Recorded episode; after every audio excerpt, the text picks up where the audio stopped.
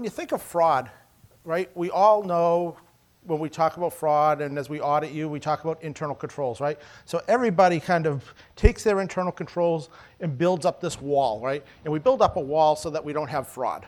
And we have all these internal controls and we have them all written down because as auditors, we always ask and you know, maybe a board asks and you can hand this nice piece of paper and say, here you go, here's our internal controls and this is what we do.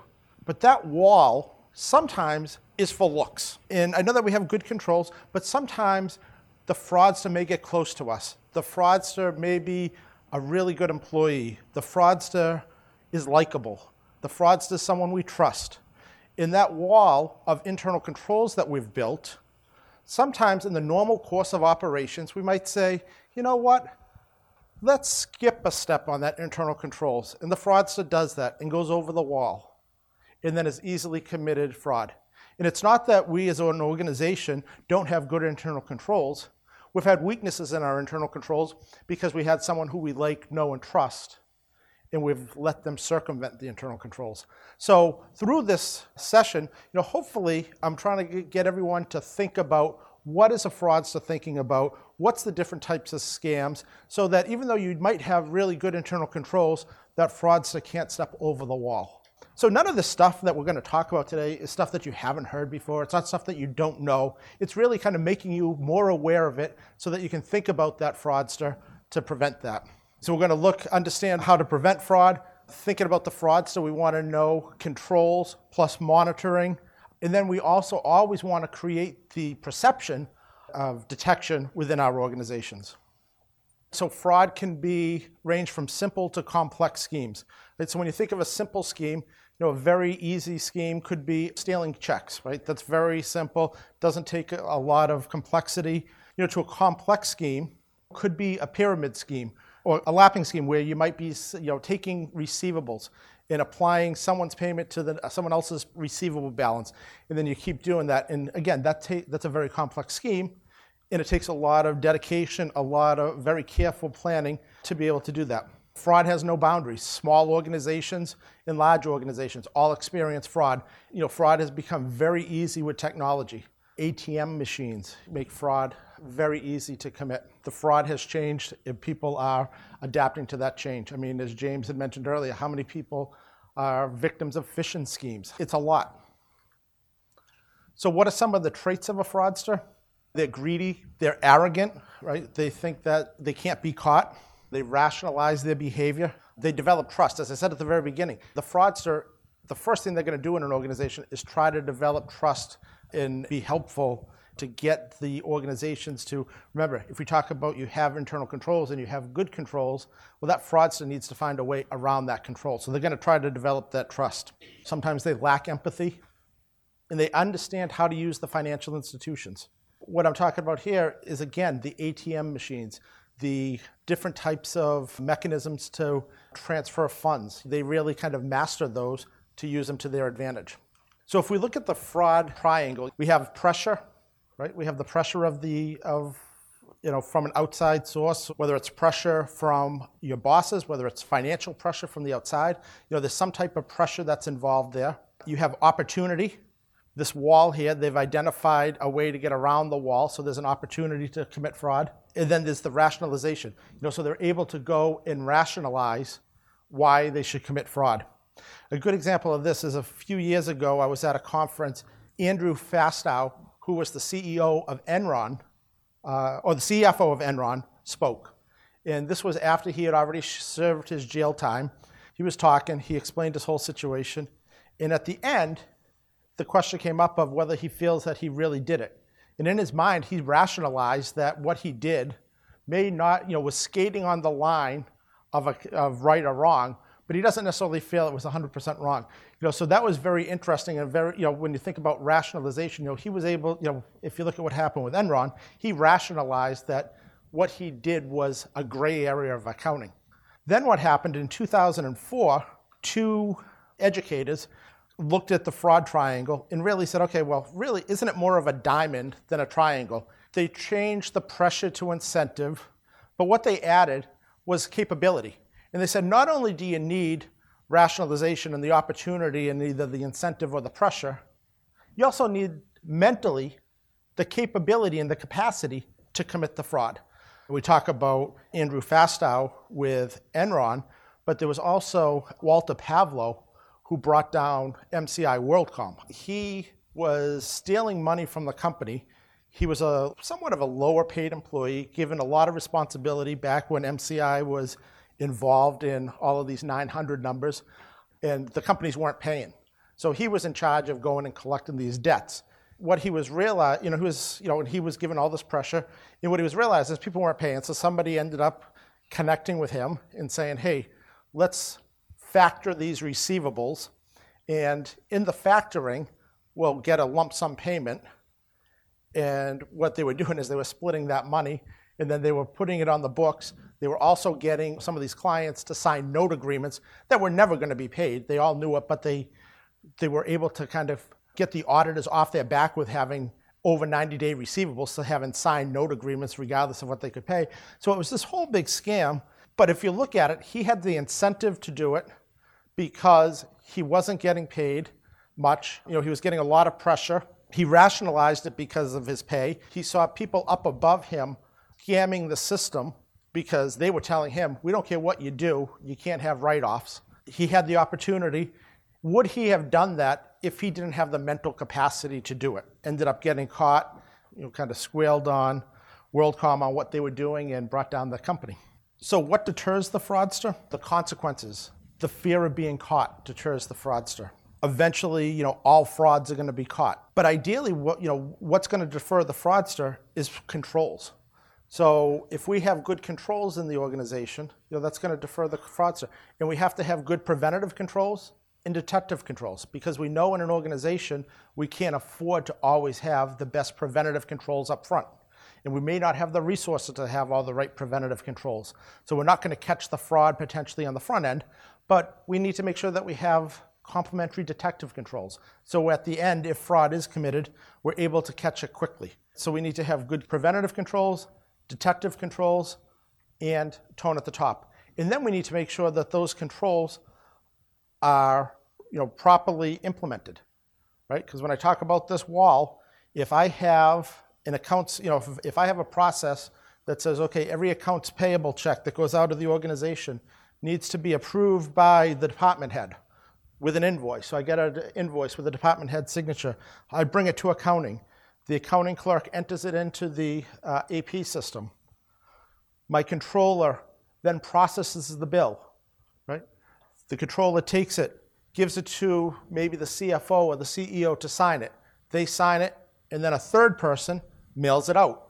Good controls along the line, everyone's approving it. But what happens when you get that one person who says, listen, I'm a real trusted employee.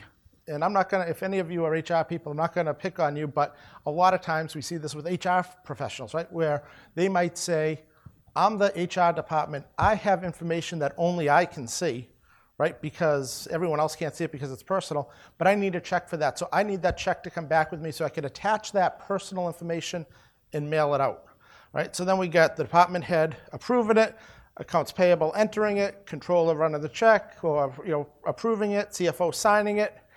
And then instead of going to that last person, it goes back to the HR person. Well, that HR person now has a signed check and can do whatever they want with it. And this is a real case that we had where that HR person, that invoices that went all along that line was a fake invoice. And then when it got back to them, they took the check and they deposited it into their own account.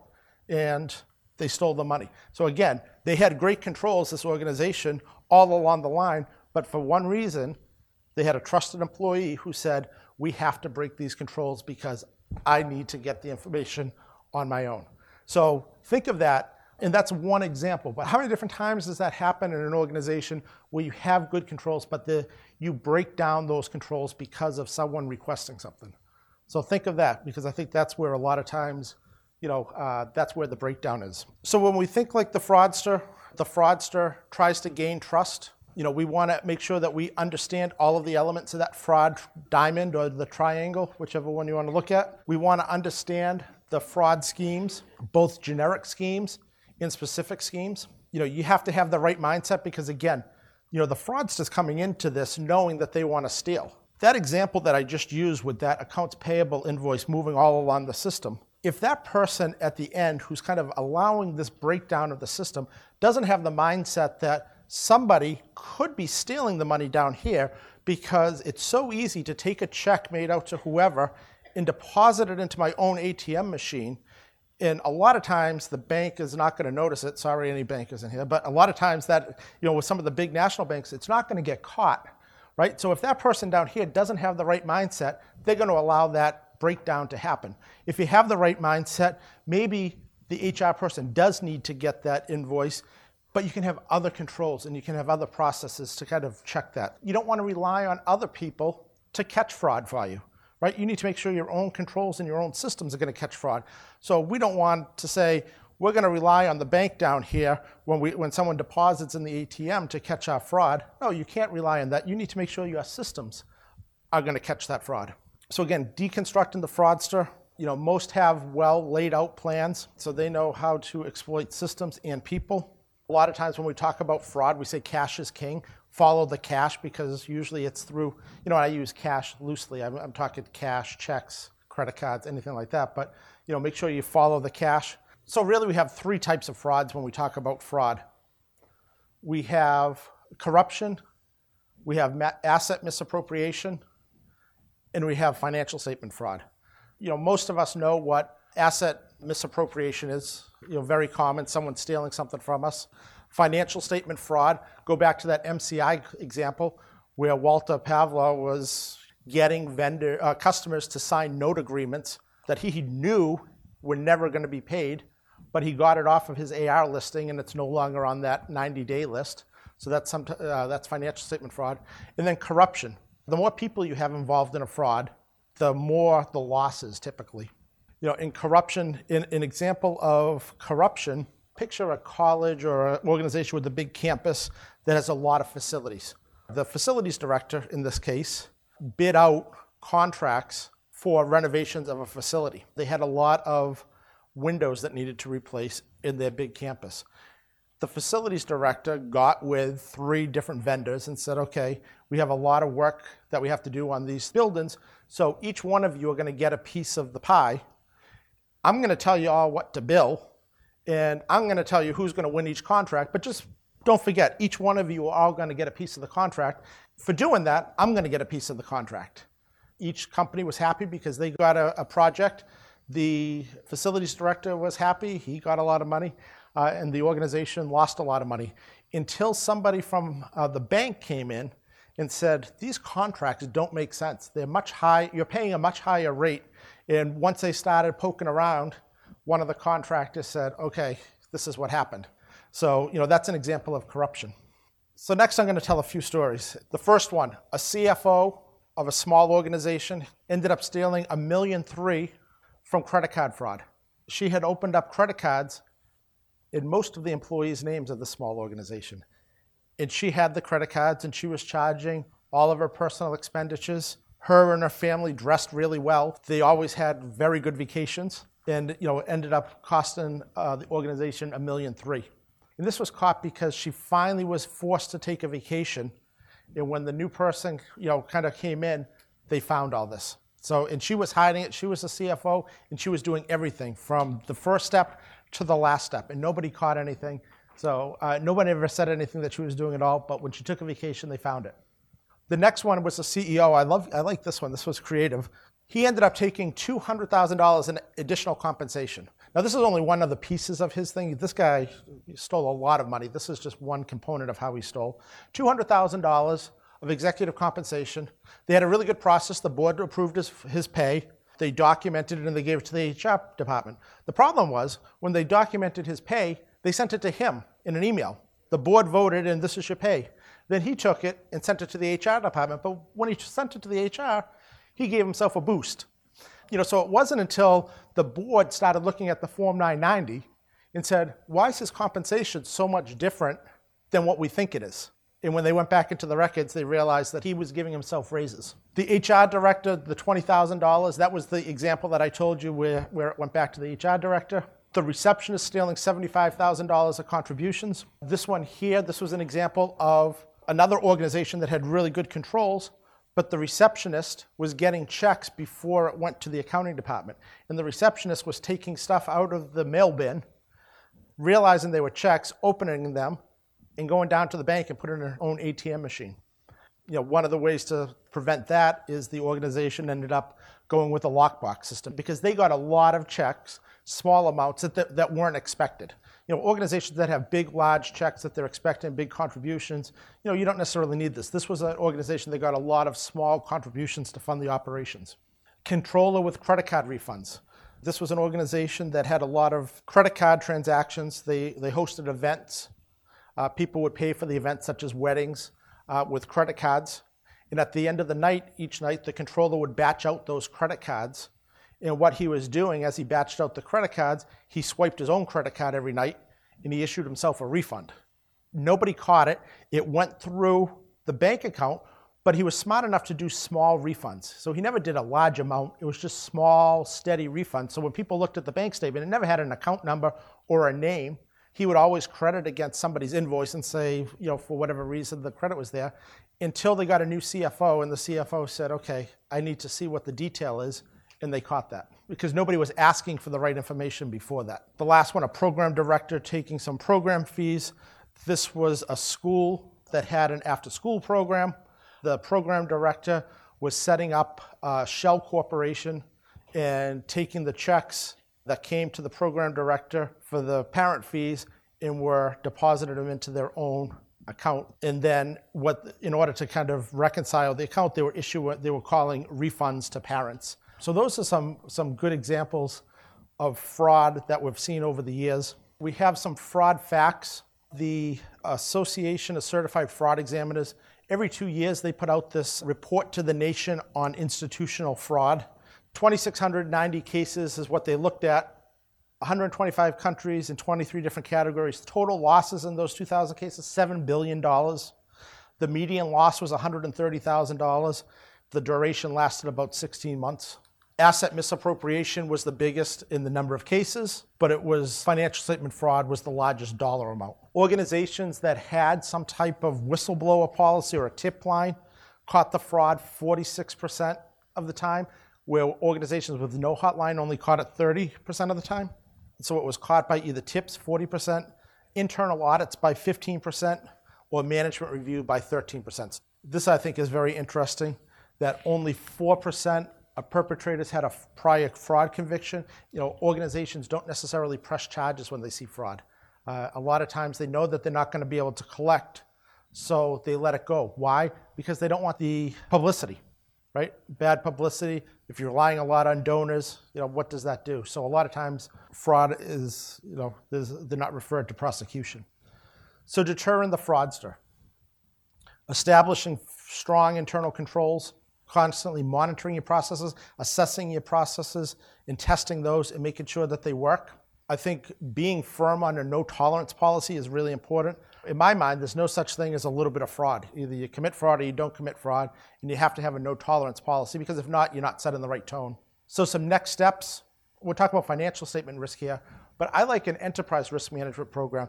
At AAF, we started that probably five years or so ago and we've, we have a committee, we've developed it, and it's been a huge success. And it's not so much necessarily to, you know, catch a fraudster, but it's to help look at risk within an organization. And we have what I call agents within the firm that come back and report to us and tell us what their processes are, what their groups are doing. We look at that and develop some, you know, fraud risk or kind of risk management around that. So if you don't have an enterprise risk management plan, I strongly suggest and urge you to kind of look at that and say, okay, how can we develop something like this and what would the benefits be? Because I think you'll find that there's a lot of benefits to that. And our risk management plan covers everything from our marketing risk, which is reputational, to not doing an audit correctly. So it goes the full range you know, to our IT system. So it's everything included in there. The key thing is you need to look at your preventative controls you need to look at your detective controls, and then what's left is your residual risk. You need to look at that residual risk and make sure you're comfortable with that. You know, and a lot of times, you know, people are comfortable with residual risk, but you need to really make sure that it's not just a financial risk, but it's also reputational. You know, you have to keep in mind that residual risk.